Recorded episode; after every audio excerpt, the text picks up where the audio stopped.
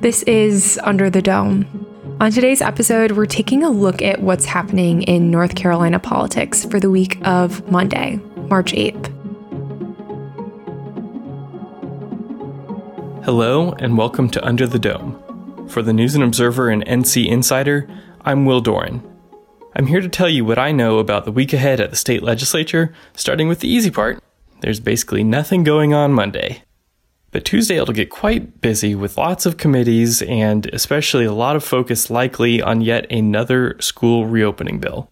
There's also potentially some action on a coronavirus unemployment bill that we'll see next week to extend benefits but also add back a work requirement. And I'm interested in following a bill about jello shots and alcoholic ice cream. There is no use in writing about tax policy and regulatory reform and dry stuff like that if you can't also write about jello shots every once in a while. So I will tell you about that. But first, schools and whether they should be in person. That has been the big topic at the legislature this year, and it will continue into the near future.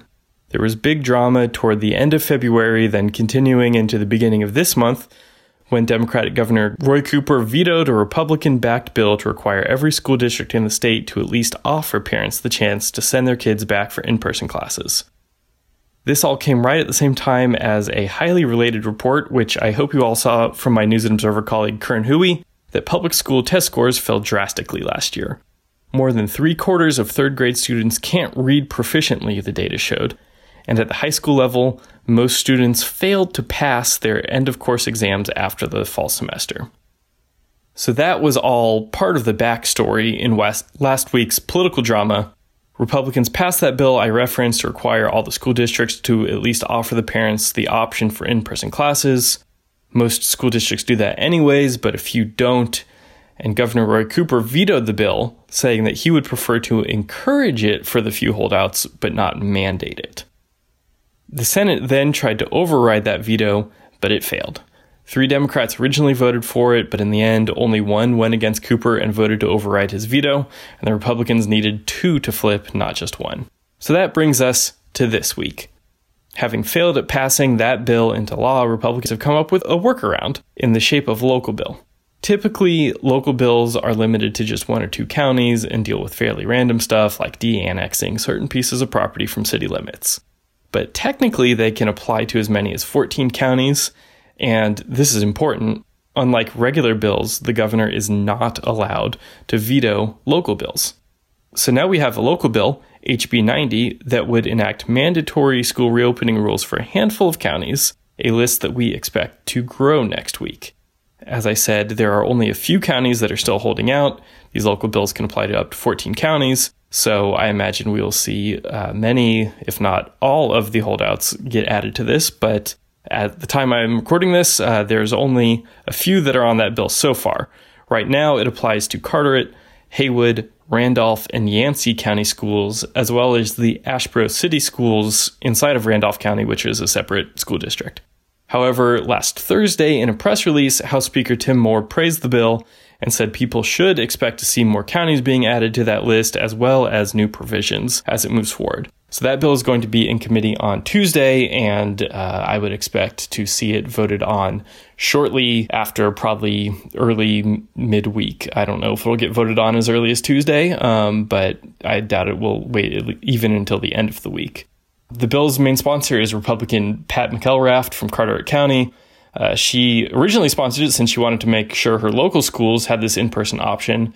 Obviously, now it's b- being expanded. She was quoted in a press release last Thursday that Speaker Moore put out saying, quote, the General Assembly will pursue every available opportunity to address the devastating harm to our students that closed schools have caused. Our kids are not just failing, they are being failed by a refusal among elected leaders to let them learn. Of course, this may all be moot anyhow. Pretty soon, the chairman of the North Carolina Board of Education told the N&O last week that they expect every single school district to offer in person options by the end of March. But regardless, it's clearly a topic that both parties want to take a political stance on, have been taking these big political stances on. And the use of a local bill to do an end around on the governor's veto is something that we'll almost certainly see again this session. Uh, lawmakers did something similar with a bill for outdoor crowds at high school sports. Um, even uh, after Governor Cooper lifted some of the limits on crowds at sporting events, uh, some Republican lawmakers wanted to go a step further and use the local bill to do that for a handful of their counties. Um, I've also seen a local bill filed that would exempt a couple of counties from some of the governor's executive orders. So that's an emerging tactic, using those veto proof local bills uh, to kind of get around Democrats and the governor. And definitely something we are going to be keeping our eyes on, um, not just this week, but as I said, probably many weeks into the future. Now, something else that could affect lots of people across the state is House Bill 107, which deals with unemployment benefits. That is also going to be coming up next week, I assume. Uh, it has come up several times already last week and even the week before then. Uh, there are three main pieces to this bill. One, it extends federal benefits that had been set to expire until the end of the year. The deal there is we normally only have, you know, our one main unemployment program in North Carolina, and there is a cooling off period. So you can't just go from being unemployed to have a job for a week and then go back on unemployment again for a couple, you know, a month or more. However, now, since we don't just have that one state funded unemployment, we also have several different federally funded programs. Uh, this would allow people to kind of bounce from program to program if they qualify uh, without having that cooling off period until the end of the year. Uh, another big piece of this bill is it would help businesses. You know, unemployment is not funded entirely by taxes. It's funded by businesses uh, who pay into the fund, and typically their rates would in- be increasing right now, uh, but this bill would keep those at the current rates. Obviously, a lot of businesses are hurting right now. That is why so many people are unemployed. You know, the businesses can't necessarily afford to keep them on. So, uh, you know, lawmakers want to, to help the businesses out by not hiking up uh, their rates for paying into the unemployment program.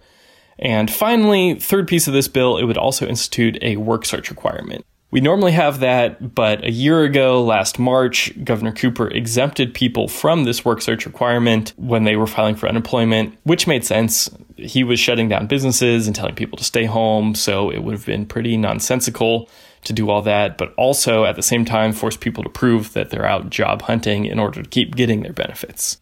However, we're now a year into the pandemic. Many businesses are partially or even fully reopened. And last week, I wrote about Governor Cooper issuing a new executive order uh, that says starting by mid to late March, any newly unemployed people are going to have to start up the work search requirements again. That executive order from Governor Cooper came at the same time that this House bill was moving forward, which also had some language, albeit not as detailed as the language in Cooper's executive order, on those work search requirements. And ever since his executive order came out, that bill has gotten delayed. It was supposed to get voted on Wednesday, but got pulled off the calendar. Then it was supposed to get voted Thursday, then it got pulled off the calendar again. There's no votes on Friday, no votes on Monday.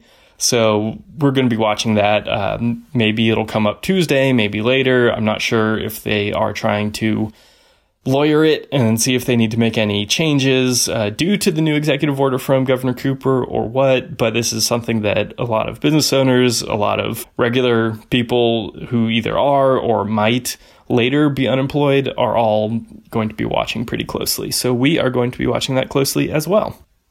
Finally, one quirky thing that we should see pop up in committee is drumroll please, the Jello shots bill. As I'm sure all you loyal listeners know, North Carolina has some of the strictest laws in the country regulating the sale of alcohol. We were actually the first state in the nation to get on board with prohibition, enacting a ban on alcohol in 1908, a full 12 years before the federal government forced prohibition on everybody in 1920. And even after the 21st Amendment passed and got rid of prohibition in 1933, North Carolina still refused to ratify it for several more years. All right, now here's a fun tangent for just a moment, then I'll get back to the Jello shots bill. So we passed that local 1908 prohibition less than a year after the famous anti-booze crusader Carrie Nation visited Salisbury of all places. She called it, quote, a hellhole that was second only to Chicago as, quote, the whiskiest soaked city in the United States. I am not sure what Salisbury did to earn her ire uh, compared to some of the bigger cities at the time, uh, but that is who she decided to pick on. I, I saw that quote a few years ago and, you know, comparing Salisbury negatively to Chicago. And I always think about it whenever I interview State Treasurer Dale Folwell about the state health plan of all things. It's underfunded by quite a bit, and he makes sure every time we talk about it to point out that it's in even worse financial shape than the Illinois health plan. Some things change, but I guess ragging on Chicago and Illinois never goes out of style. Anyways, back to the bill. We wrote many of our alcohol laws nearly a century ago, and as it turns out, jello shots and alcoholic ice cream weren't really a thing back then but they are now. So this bill would add in some language about the exact percent of alcohol they can have before they cross the line from being merely alcohol flavored to actually alcoholic. It would also let the state tax some extra charges onto those products. It would use the same cutoff uh, for alcoholic drinks, which is 0.5% ABV. Uh, that's pretty low for reference. An 80% or an 80 proof whiskey is 40% ABV, so 0.5% is basically negligible. I went and did some research, uh, you know, sometimes very tough research in this job. It turns out that the spirits ice cream that Haagen-Dazs sells, for example, is already below that 0.5% ABV limit. Uh, so it would seem that that would be exempted from the extra charges that the bill would put on some of these alcoholic treats. Maybe other products wouldn't be exempted. I will volunteer to my editors to go and try all of the treats that I need to in the service of journalism. Um, and I expect that we will also learn more about what will or will not be affected when the bill comes up in committee next Wednesday. Anyways, I know most of our listeners do turn in hoping to hear the latest news about ice cream prices. So thank you for your continued support of this important podcast. And with that, I think y'all know everything that I do about what may or may not be happening in North Carolina politics this week. Maybe we'll see some movement on unemployment benefits. We're almost certain to see the school reopening bill move forward. And who knows what will happen with our jello shot regulations. But one thing I can guarantee is there will at least be a couple interesting things that pop up out of the blue. So, as always, please send your tips our way if you know of something interesting going on anything percolating under the surface. And as always, thank you for listening. For more from our politics team, subscribe to the News and Observer at newsobserver.com slash subscribe. Follow us on Twitter at Under the Dome and NC Insider, and sign up for her weekly political newsletter, also called Under the Dome, at newsobserver.com slash newsletters. Thanks for listening.